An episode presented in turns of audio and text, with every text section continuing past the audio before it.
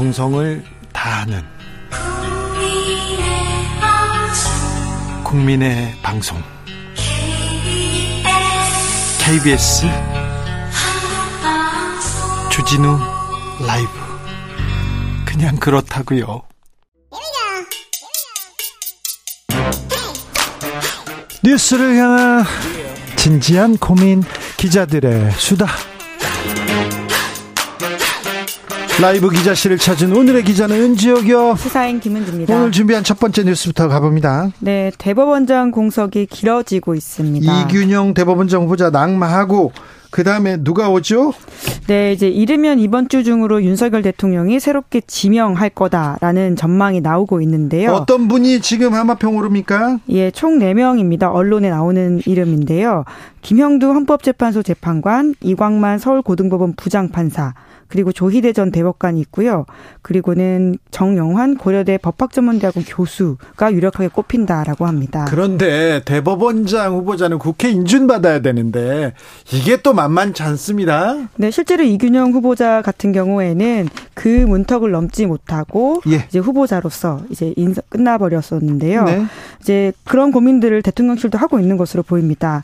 현재 후보군 중에서 꼽히는 사람 중에서는 김영두 재판관이 이제 아무래도 지난 3월에 헌재 재판관 취임하면서 이미 당시에 인사청문회에서 여야 모두에서 적격 의견을 받은 바가 있기 때문에 네. 청문회를 통과할 수 있는 카드가 아니냐 이런 이야기가 나오고 있는데요. 자, 헌법재판관을 지금 대법원장으로 임명한다고요? 지금 헌법재판소 수장도 바뀌어야 되는데. 네, 그렇습니다. 지금 11월 13일에 인사청문회가 있을 예정인데요. 네. 이종석 헌법재판소장 후보자에 대한 인사청문회입니다. 네. 지금 유남석 현 헌법재판소장 임기가 10일이면 끝나거든요. 그러니까 어쩔 수 없이 지금 공백이 있을 수밖에 없는 상황이다라고 하는데요. 이런 공백이 발생할 경우에는 헌재 재판관들이 회의를 열고 소장 권한 대행을 선출하는데 과거에도 그랬던 적이 있긴 합니다. 네. 그래서 지금 이제 규칙에 따라서 최선임인 이은혜 재판관이 맡게 될 것으로 보이긴 하는데요. 이제 빨리 좀 들어와야지 여러모로 좀 공백이 없어지지 않을까라고 하는데 네. 또 청문회 쟁점이 있긴 합니다. 이제 아무래도 윤석열 대통령과의 헌법재판소장 친분이 지금 여러모로 이야기가 되고 있는 상황인데요. 서울대 법대 동기고요. 막역한 사이로 알려졌습니다. 네, 이제 야당에서는 그런 점들을 좀 집중적으로 문제 제기할 것으로 보이는데 뿐만 아니라 자녀 임기가 1년밖에 남지 않은 상황이다라고 하거든요. 1년밖에 임기가 안 남았는데 헌법재판소장으로 올려주는 거 이거 그냥 명함만 명패만 갈아주는 거 아니냐. 왜 1년밖에 안 남았는데 헌재 소장으로 낙점했을까? 이 문제가 좀 주요 쟁점으로 떠오르겠네요. 네, 뭐 물론 뭐 역할을 잘 하실 수 있을 수도 있는데요. 이제 또 인사청문회가 1년 후에 있어야 되는 상황이다 보니까 이러한 지적들이 나오는 것으로 보입니다. 대법관, 헌법 대법원장, 헌법재판소장, 헌법재판 관 그리고 공수처장도 또 바뀝니다. 네, 지금 초대 공수처장 김진우 공수처장 임기가 내년 네. 1월 20일까지입니다. 내년 1월까지 합니다. 김진욱 초대 공수처장 공수처의 열망, 국민적인 바람과는 달리 굉장히 역할을 잘 못하셨어요. 네, 그런 비판 많습니다. 네, 이제 수사가 잘 진척이 되지 못했다라는 지적들이 꽤 나오고 있는 건 사실인데 네. 이제 물론 본인은 이제 그 규모 조직의 규모와 예산이 부족했다라는 식의 이야기도 하고 있긴 합니다. 예. 예. 우선은 3개월 정도 남아 있는 상황이긴 한데요. 좀 상대적으로 넉넉한 게 아니냐라고 생각할 수 있겠지만 아, 그래도 지금 누군가를 또 선정해야 될거 예. 아니에요. 그 초대 공수처장 같은 경우에도 7개월 걸렸거든요. 네. 그런 상황을 보면 시간이 좀 부족한 게 아니냐라는 지적이 나오고 있는데요. 네. 내일 관련된 회의가 처음 시작된다라고 하는데 추천위원회는 당연직으로 한동훈 법무부 장관과 김상환 법원 행정처장이 들어가고요. 또 다른 인사들이 여당, 야당에서 들어가서 총 7명 이 후보 추천위원을 들어간다라고 하고요. 이 중에서 네. 네. 두명 후보를 올리면 대통령이 한 명을 지명하고 청문회를 거칩니다. 아무쪼록 법과 원칙 또 양심적인 분들이 그 자리에 가서 좋은 역할을 좀 했으면 좋겠습니다. 저 당리당략 정파적이지 않고 공정하고 신뢰받고 그리고 국민을 위해서 그 자리를 이렇게 공직을 수행해 주셨으면 하겠습니다. 다음 뉴스로 가볼까요? 네, 대한항공 승무원이 산업재해 인정을 받았습니다. 방사선 노출로 산업재해를 인정받았습니다.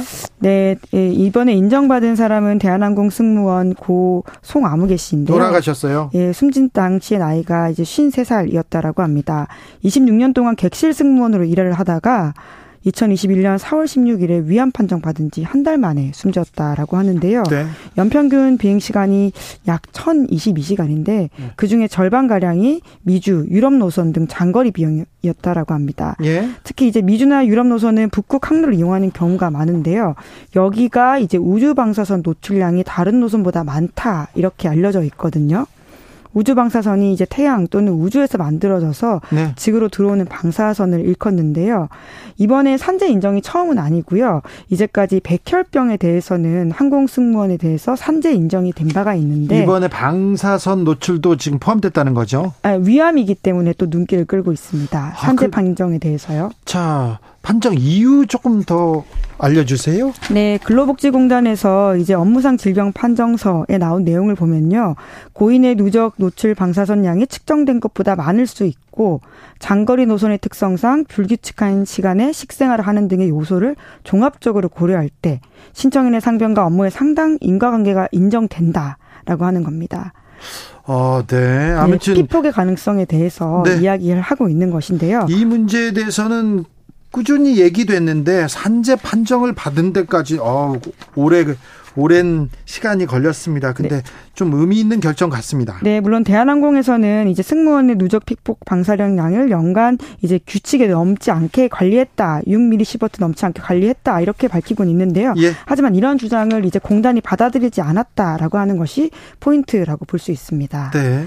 이제 특히나 이제 해당 이제 승무원 같은 경우에는 부부가 함께 승무원이었다라고 하는데요. 네. 이제 갑자기 남편이 이제 한 달 만에 이제 숨지면서 이런 산재 신청에 굉장히 역할을 했었다라고 하고요. 또 이런 항공 쉽지 않았을 거예요. 예, 불규칙한 업무가 굉장히 그 위암에 영향을 미쳤을 거라고 생각을 했다라고 하는 것인데요. 특히나 이제 혈액암에 이어서 위암도 이제 산재 신청이 됐다라고 하는 것은 좀 눈여겨볼 부분이다라는 지적이 나오고 있습니다. 네. 어, 대한항공에서 이 부분에 대해서도 좀 신경을 써야 될 것 같습니다. 네. 아, 뭐, 자꾸, 뭐, 개인 질병, 개인, 개인의 뭐, 문제, 이렇게, 이렇게 미루지 말고 회사가 적극적으로 나서서 이 산재에 대해서 고민하는 그런 모습을 보여야 됩니다. 회사를 위해서도요. 그리고 또 직원들을 위해서 말입니다. 다음 뉴스는요? 네, 독일 대통령이 110년 전 식민지였던 탄자니아를 찾아서 사죄했다라고 합니다. 언제까지 사과할 거야? 막 이렇게 우리나라에서는 얘기하는데 110년 전 일을 또 사죄합니다. 네, 슈타인마이어 독일 대통령이 11월 1일 탄자니아를 방문했다라고 하는데요. 예? 여기서 독일 대통령으로서 독일인들이 이곳에서 여러분의 조상에게 한 행위에 대해 용서를 구한다. 이렇게 말했습니다. 네. 이곳에서 일어난 일은 우리가 공유한 역사이자 여러분 조상의 역사이며 우리 독일 조상의 역사다라면서 독일 식민지 군인들이 여러분의 조상과 그 전우들에게 한 일에 대해 부끄러움을 느낀다라고도 덧붙였습니다. 네. 독일 식민지였죠, 탄자니아는? 네, 33년 동안 1885년부터 1918년까지 예. 독일의 식민지였었는데요. 특히 이제 해당 지역에서 주민들이 봉기를 하자 무자비하게 진압을 해서 그 부분에 있어서 살해된 사람이 30만 명에 달 한다라는 식의 보도까지 나온 바가 있거든요. 예. 이에 대해서 이번에 독일 대통령이 봉기 주도하다가 숨진 추장의 후손을 만나서 이제 독일 당국이 고인의 유해를 찾기에 노력하겠다라는 약속도 했다고 합니다. 네. 굉장히 옛날 이야기임에도 불구하고 노력을 그렇죠. 하겠다라고 하는 것이 좀 인상적이었는데요. 의미 있는 움직임이에요. 네, 이제 뿐만 아니라 이제 과거사 문제에 있어서는 독일이 이제 나비미아 식민 통치에 대해서도 사과를 하고 다시 역할을 하겠다라고 밝힌 바가 있는데 네. 1884년에서 1915년 그 당시 통, 식민 통치에 저항했던 주민 7만 5천 명을 살해하고 수천 명을 이제 사막으로 내몰아 숨지게 했던 어두운 역사를 가지고 있는데요. 나미비아에서도 식민지의 아픈 역사가 있습니다. 네, 재작년에 독일이 공식 사죄를 하고 네. 나미비아 재건을 위해서 이제 한국 돈으로 1조 넘는 돈을 지원하겠다라고 밝힌 바도 있고요. 예, 예 뭐 여러 가지 노력을 하고 있죠. 약탈한 유물들도 돌려준다 이렇게 얘기하고요. 네. 영구 임대라고는 합니다. 영구 임대? 네, 물론 반환이긴 한데요. 예. 아무튼 이런 사죄 그리고 어, 사죄를 따르는 뒤따르는 행동들 저는 굉장히 큰 의미가 있다고 봅니다. 네, 세계사적 흐름이라고 볼 수 있는데요. 2010년대 들어선 영국에서는 케냐, 네덜란드에서는 인도네시아에 대한 배상 책임과 사과를 명시한 판결이 나온 바가 있습니다. 네.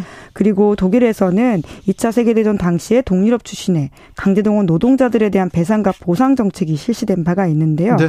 이런 식의 추세들을 가지고 좀 과거 역사를 이제 제대로 명시 명시적으로 보고 나아갈 네. 수 있어야 하는 게 아닌가 싶습니다. 언제까지 사과만 할 살아라라고 할 거냐 뭐 이렇게 얘기하는 사람도 있습니다만 네, 전 세계적으로도 유럽에서는 지금 식민지 식민 통치, 식민 지배에 대한 사고 사죄 이어지고 있습니다. 시사인 김은지 기자와 함께했습니다. 감사합니다. 네, 고맙습니다. 교통정보센터 다녀오겠습니다. 김민희 씨.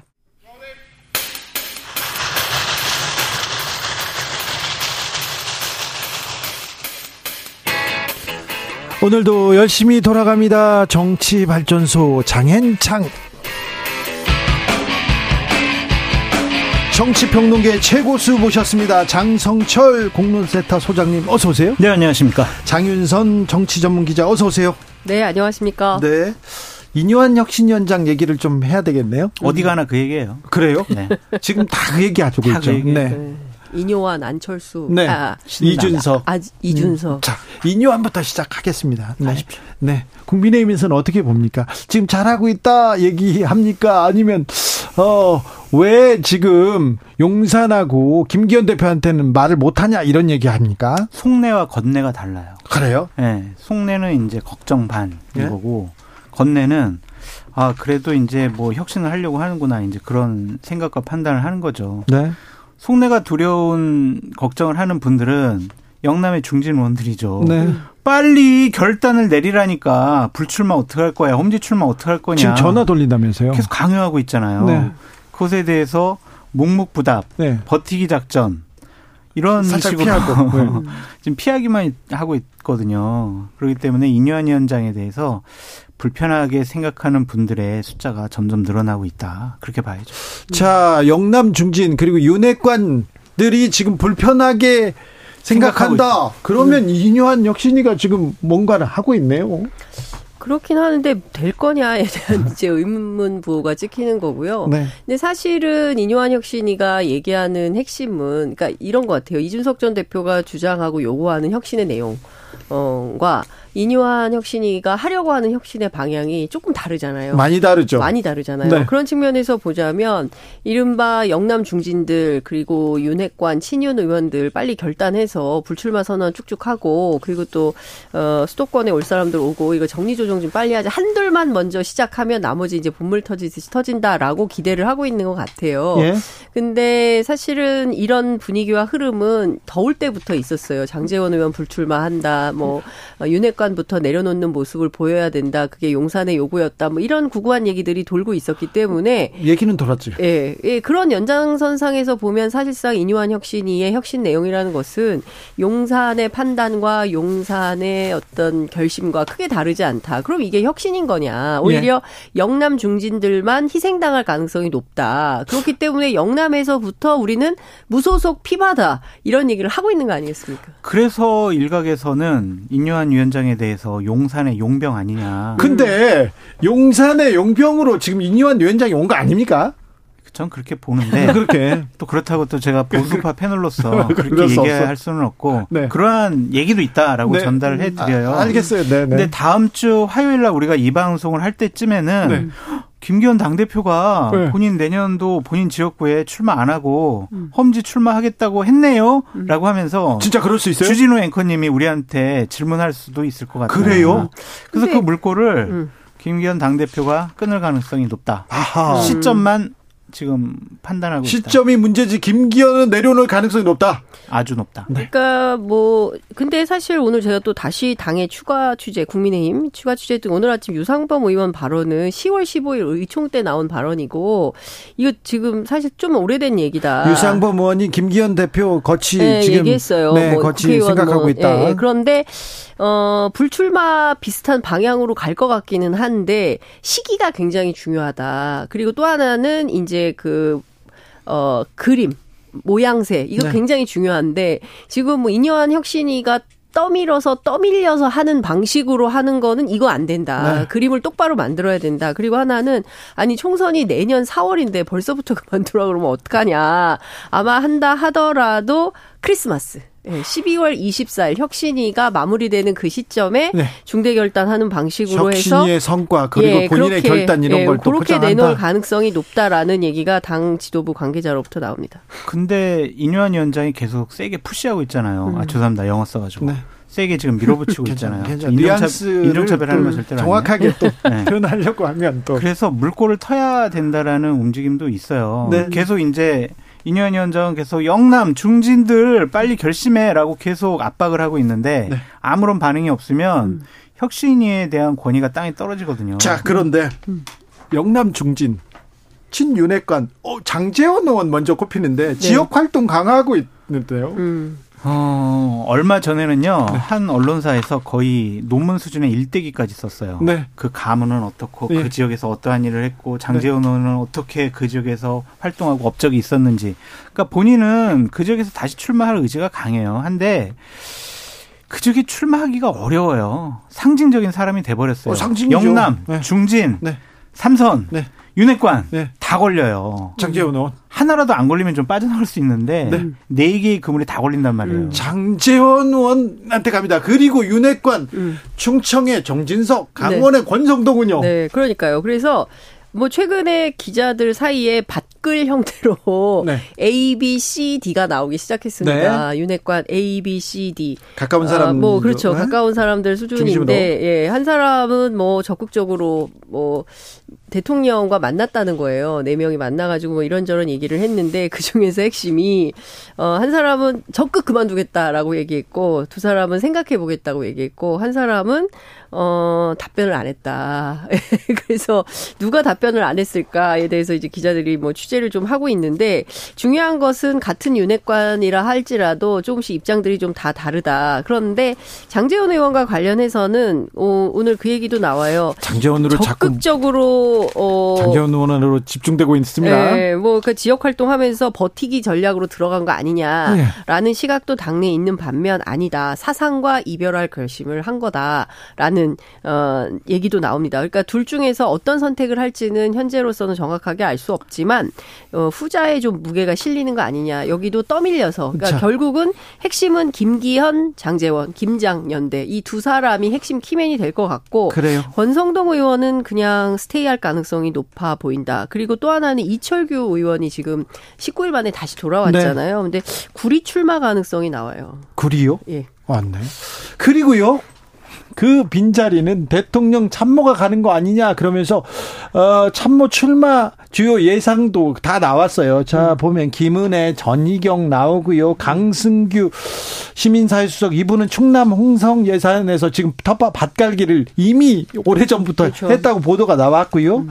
그다음에 서승우 전 비서관도 있고요. 주진우 법률비서관 부산 수영 나오고 계속 이런 얘기 나오고 있는데 근데 이 사람들이 진짜 그, 그 동네로 갑니까? 가겠죠. 갈까요? 네. 아니 그러면 너무 너무 좀 뻔해 보이잖아요. 아니, 그러니까 이뇨한 혁신이가 청소를 싹 다 하고 아까 얘기했잖아요. 어, 용산의 용병이라는 용병. 제기가 아니고 설 그러한 얘기가 네. 있다. 네. 설. 평가가 네. 근데 설 얘기에도 요새는 조심해야 돼요. 조심. 네. 아, 그래요? 하여튼. 네. 그런데 하여튼 지금 정치권 안에서는 이제 이뇨한 위원장이 싹 청소하고 그 자리에 누구 채울지 거기에 핵심 키맨이 이철규 인재영입 위원장이다. 뭐 명단 가지고 있다. 용산 명단 원래 기존의 당 명단 이거 네. 잘 해서 할 사람은 이 사람뿐이다라고 얘기를 하는데 사실 국민의힘 중진 의원들은 이런 것에 대해서 또 불쾌감을 갖고 있어요. 어떤 거냐면 아니 왜 그 역할을 왜 재선에 이철규만 할 수 있다고 생각하냐. 그리고 인재 영입을 왜 재선이 하냐. 최소 3선 이상이 해왔다, 우리 당은. 그러, 그런가요? 그건 아닌 것뭐그 같아요. 뭐그 얘기를 하면서 다선. 실세가 가까운 사람이 뭐 실세 가까운 사람인가. 하여튼 재선이 하는 경우는 못 봤다라고 하면서 상당한 불쾌감을 드러내고 있습니다. 자. 네, 무슨 비밀 명단도 아닌데 용산에서 명단 오면 받아서 하면 되는 건데 네. 굳이 그거를 이철규만 해야 된다고 생각해서 19일 만에 도로 돌렸다 이거 좀 심하다라고 장, 얘기합니다. 장윤성 기자님이 국민의힘의 분란을 조장하는 것 같아요. 아니에요. 그러면서 지금 사실을 보도하고 있습니다. 그러면서 지금 이준석 주변에 제3신당 계속 음. 지금 계속 속도를 내고 있습니다. 민주당 주변에서도 신당 얘기 나옵니까? 네. 자, 그럼 각 당 주변의 신당 얘기도 좀 부탁드릴게요. 그러니까 지금 이준석 신당은 어 지금 50%고 매일 1%씩 가능성이 올라가고 있다. 뭐 그 100%가 며칠인 줄 아세요? 12월 27일이에요. 그게 100%. 어. 이거 다 크리스마스 전후에 뭐가 있어요? 아니 크리스... 그러니까 올해 크리스마스가 아주 그냥 살벌한 크리스마스가 될 것 같아요. 정치권에는 그냥 확정해 놓은 것 같아요. 어, 그 본인은 아니라고 그러더라고요. 제가 어제 인터뷰했는데 27일 아니라고 막 얘기를 해서 정치인들이 기자분들에게 네. 사실은 네. 49%만 얘기해요. 아니 근데 있죠. 네. 그런데 그래서 저희가 크로스 체크 이런 거 굉장히 중요하게 생각하는데 네. 오늘 또 뭐 이렇게 뭐 저기 뭐야 뭐지 비명계 의원들 얘기 나와서 하는 거 보면 뭐 틀린 말은 또 아니다 이런 건데 정치인들 얘기가 다 틀리다 이런 건 아닌 것 같아요. 이게 중요한 것은 어, 이준석 신당은 차곡차곡 진도를 나가는 것 같고요. 계속 속도되고 있습니다. 예, 상당히 폭넓게 사람들을 많이 만나고 있다. 근데 그게 뭐 비단 국민의힘 주변 보수 정치인들만 만나는 것 같지는 않고 민주당 주변에 과거 뭐 문재인 정부에서 일했던 사람들 이런 사람들도 폭넓게 만나고 있는 것 같다. 아이고 민주당 주변에서 또 민주당에서 이준석 신당으로 갈까요? 공천 탈락자 나 탈락 예상자 음. 말고 음. 갈까요? 그러니까요. 그 고얘기 제가 취재해 봤더니 뭐라고 얘기하냐면 아니 암만 그래도 우리가 비명이라 할지라도 그래도 어떻게 윤석열 대통령, 윤석열 총장을 대통령으로 만든 1등 공신인 이준석 신당에 우리가 가겠냐. 이건 너무 심한 억측이다라고 주장들을 하더라고요. 민주당에서 이준석 전 대표 요새 박수 치는 사람들이 많은데 음. 예, 이준석 전 대표가 나서서 윤석열 대, 통령 비판해 주고 국민의힘 비판하니까 그런 거지. 또 손을 잡을까 거기까지는 좀 회의적인 사람들이 많습니다. 과거에 어떤 행적을 했느냐가 미래의 정치적인 행동을 결심하는데 장애물과 걸림돌이 되지는 않을 것 같아요. 그럴 수도 있어요. 그러니까 비명계 의원들이 이재명 당대표의 독선적인 그러한 당 운영에 대해서 반감을 갖고 있는데 본인들이 그것을 못 견뎌서 나온단 말이에요. 혼자 임무를 하기는 힘들 거예요. 약간의 차이점이 있더라도 어떠한 이 지역에 기반한 거대 양당의 이러한 정치 행태를 타파하기 위해서는 손을 잡을 수도 있죠. 네, 음. 같이 할 가능성이 네. 좀 있어 보여요. 그래서 제가 이제 비유하는 것 중에 이런 게 있어요. 이제 산 비탈에서 눈덩이를 하나 굴리면은 눈만 뭉치진 않잖아요. 네. 약간 뭐 흙도 묻고 돌멩이도 묻고 그래서 눈덩이가 점점 커진단 말이에요. 네. 그래서 너는 흙이니까 너는 눈덩이에 오지 마 이렇게 할 수는 없는 것 같고 일단은 양당 기득권 체제를 타파하기 위한 합리적이고 상식적인 분들의 모임은 세력화가 될 가능성이 높다라고 보여집니다. 음. 그래서 이제 어제 대여섯 명 정도 접촉을 했다고 장 소장님 얘기해가지고 제가 오늘 다시 추가 취재를 했어요. 죄송합니다. 네, 그랬는데 대여섯 명은 아닌 것 같아요. 그러고 근데 하여튼 만나서 밥 먹은 사람은 이상민 의원 하나인 것 같아요. 그리고 전화 통화한 사람도 없고 뭐 하여튼 이런 것 같은데 이상민 의원은 고민이 깊으신 것 같아요. 직접 통화해 보니까 사실 그 좀 새로운 선택이 필요한 단계에 와 있는 것 같고 그런데 또 재밌는 것은 민주당 당원들이 어서 가세요. 이런 음. 분위기도 있어요. 그래서 사실은 참 아이러니하다 이런 건데 본인이 이제 5선의 국회의원이고 네. 그래서 이후에 정치 행보를 어떻게 할지는 고민이 많은데 어뭐 진보 보수 다 떠나서 지금 뭐 진보 보수로 나뉘는 시대도 아니고 상식을 복원하는 정치 뭐 이런 차원이라면 이준석 대표하고 같이 할 의향이 있다 이런 얘기 하시더라고요. 아, 그래요. 네. 상당히 전향적인 얘기를 네. 하셨네요. 자 선거 제도가 어떻게 그 꾸려지느냐, 선거법이 어떻게 바뀌느냐에 따라서 네. 다르겠지만 아, 지난번에도 음. 위성 비례 정당. 비, 비례 정당들 나왔지 않습니까? 이번에도 나올 가능성이 있어요. 내가 더 윤석열을 지키겠다 그러면서 윤석열 친윤 정당이 나올 수도 있고요. 내가 이재명을 지키겠다 친명 정당이 나올 수도 있어요. 그리고 조국 신당도 나올 수 있죠. 당을 만들까요? 그 가능성이 제일 많이 나오던데. 진짜요? 아니 근데 본인은 말하지 않고 있어요. 네, 아니 근데 뭐 얘기하지 않고 있는데. 근데 뭐 비법률적인 얘기를 하시는 걸 보면 했죠. 이거는 뭐 정치 얘기죠. 얘기죠. 그래서 네. 어, 민주당 국회의원들은 그 조국 전 장관이 정치적으로 크게 한 걸음 움직일 것 같고 네. 민주당에서 공천 가능성이 없기 때문에 아마도 신당을 만들 가능성이 있지 않을까라고 전망을 하고 있는데 본인은 아직 구체적으로 그래서 나는 신당을 하겠다. 라는 입장은 밝히고 있지 않은데 그 가능성이 높다는 전망이 나오고 있고요.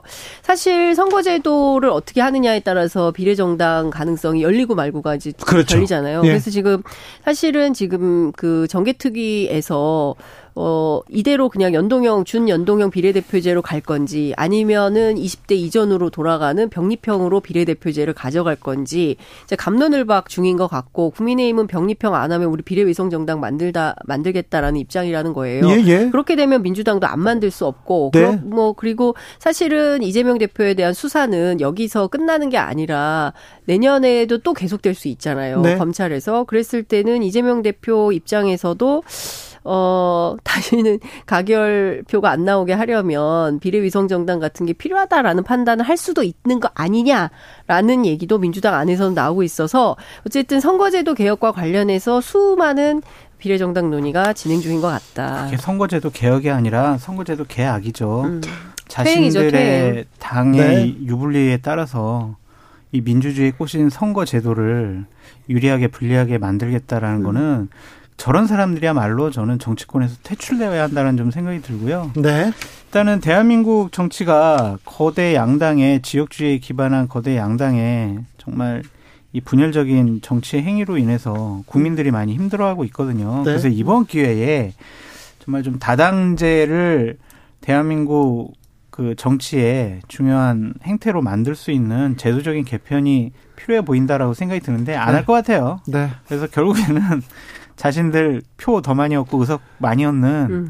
그거대로 선거제도가 개편이 될 것 같은데 참 이런 정치를 타파하기 위해서라도 네. 제3신당이 내년에는 꼭 원내에 진출해서 상징적인 그리고 의미 있는 의석수를 얻었으면 좋겠다라는 생각을 계속 해보게 됩니다. 그러니까 그게 그냥 이준석 신당뿐만이 아니라 네. 그러니까 그러한 좀 타협과 조율할 수 있는 세력이 국회에 존재했으면 좋겠어요. 그러니까 사실은 과거에 바른정당이 계속 버텼으면 좀 그런 보수 진영에서 개혁 보수 역할을 하고 정의당도 마찬가지예요. 정의당도 좀 진보 블록에서 제3정당으로서의 자기 역할을 좀 하고 이랬으면 다당제가 되면서 사실상의 연합 정치 이런 음. 것들이 가능해질 수 있었는데 네. 지금은 뭐 바른정당 다 들어가 버렸잖아요. 날 추우니까 도로 다 들어가 버리고 정의당은 지금 사실상 상당히 어려운 음. 형편에 와 있어서 뭐 선거연합 정당으로 뭐 간다는 이런 상황이기 때문에 네. 큰 틀에서 보면 제도의 개혁 없이는 네. 이 제3지대의 그 영속성을 보장하기가 굉장히 어렵다. 예. 그러니까 사실은 선거제도가 핵심이라고 생각해요. 그러니까요. 맞아요. 그래서 그 음. 지금 어, 원내에 있거나 뭐 원내에 있지만 굉장히 소수 정당들의 경우에는 네. 연대에서 더 큰 목소리를 내서 지금 방식으로 병립형으로 돌아간다 이런 그 정치적 퇴행이 어딨냐라고 세게 문제 제기를 해야 된다고 봅니다. 자, 그런데 국민들이나 제3지대에서 계속 소리를 치더라도 이 거대 양당이 어떻게 받아들일지 그러니까. 자기네들도 밥그릇인데 밥그릇을 놓으려고 할지. 김영삼 전 대통령께서 40대 기술론을 외쳤을 때 뭔 소리야. 젖비린내 나는 사람이 뭔 소리야. 이런 얘기를 했었고 BTS가 빌보드 차트를 완전히 장악하기 전까지만 해도 대한민국의 가수가 과연 전 세계에 1등 할 수 있을까 에이. 그런 생각을 했었잖아요. 네, 몰래 카메라인 줄 알았죠. 네. 그러니까 무모한 도전이라고 할 수가 있겠지만 이준석 대표가 제시한 이 화두 음. 이것이 정치권을 변화시키는 중요한 계기가 됐으면 좋겠다는 생각이 듭니다. 자, 정의당은 어떤 역할을 할지도 잠옷 궁금해집니다. 정의당은 정의당? 왜 계속해서 눈물이 나는지. 네. 자, 장성철 소장님. 예. 불과 보름도 안 돼서 네. 윤석열 대통령은 박근혜 전 대통령을 다시 만났습니다. 대구에 내려가서요. 시장도 갔고요. 그리고 김건희 여사는 순천으로 갔습니다. 어떻게 보셨습니까? 음, 두 가지를 나눠서 봐야 되겠죠. 네. 박, 어, 윤석열 대통령이 박근혜 대통령 만난 거는 흔들리는 TK 민심을 바로잡기 위해서 그리고 최경환, 우병우 이 두 분이 무소속이라도 대구 경북에 출마하려고 하거든요. 예. 그것에 대한 견제, 여러 가지 의미로 봐야 되겠죠. 박근혜 대통령으로서는 유영아 변호사를 배지 달아줘야 되는데 유영아 변호사 좀 챙겨주세요, 대통령님. 음. 이런 서로 간의 이해관계가 맞아떨어진 것이 아닌가라는 생각이 들고 김건희 여사가 어 저렇게 좀 지역 다니면서 네. 지역 민심 듣고 어려운 서민들의 삶도 살피고 그런 것을 비판하는 것은 네. 좀 무리가 있어 보이고 어쨌든 잘하는 행보 같다라는 좀 생각이 듭니다. 장윤성 기자님. 그 어려운 민생 현장 나부터 돌아다닌다고 했어요. 근데 대구만 가요. 네, 대구에 가서 또 힘 나는 대구에 가면 아, 힘을 얻는다. 네, 네 대통령. 네. 그래서 저는 그 좀 모순이 있다. 그리고 정말 국민들이 초청하고 요구하는 이태원 참사 유족들은 가지도 않고 너무 one-side하게 원, 본인이 원하는 방향으로 하는 거 아니냐. 그리고 대구에 간 것은 앞서 장수님 말씀하신 대로 그 내년 총선 앞두고 사실은 TK에 뭐 신친박 연대, 무소속 연대 음. 이런 흐름이 잡힐 수가 있잖아요. 거기다가 이준석 신당 나오죠. 이러면 보수의 분열이 어 자명한 상황이 되기 때문에 최소한 보수 민심을 좀 잡고 무소속 연대는 최소화하는 차원에서 제가 듣기로는 최경환 경제부총리 전 음. 그다음에 유영하 변호사 두 사람을 박의목 그러니까 박근혜 전 대통령 몫으로 공천 좀 줘라. 뭐 이런 얘기가 있다는 설이 있어요.